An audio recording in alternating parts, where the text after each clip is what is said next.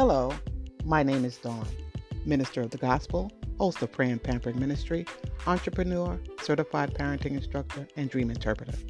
Welcome to my podcast, where the Bible has no boundaries, which means it cannot limit you, but it can meet you where you are. In this podcast, I will be talking about a lot of different topics because the Bible has so many.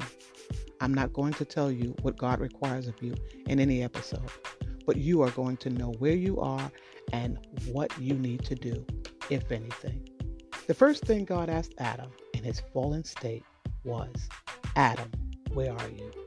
In each episode, God will take you beyond my revelation and bring you to yours.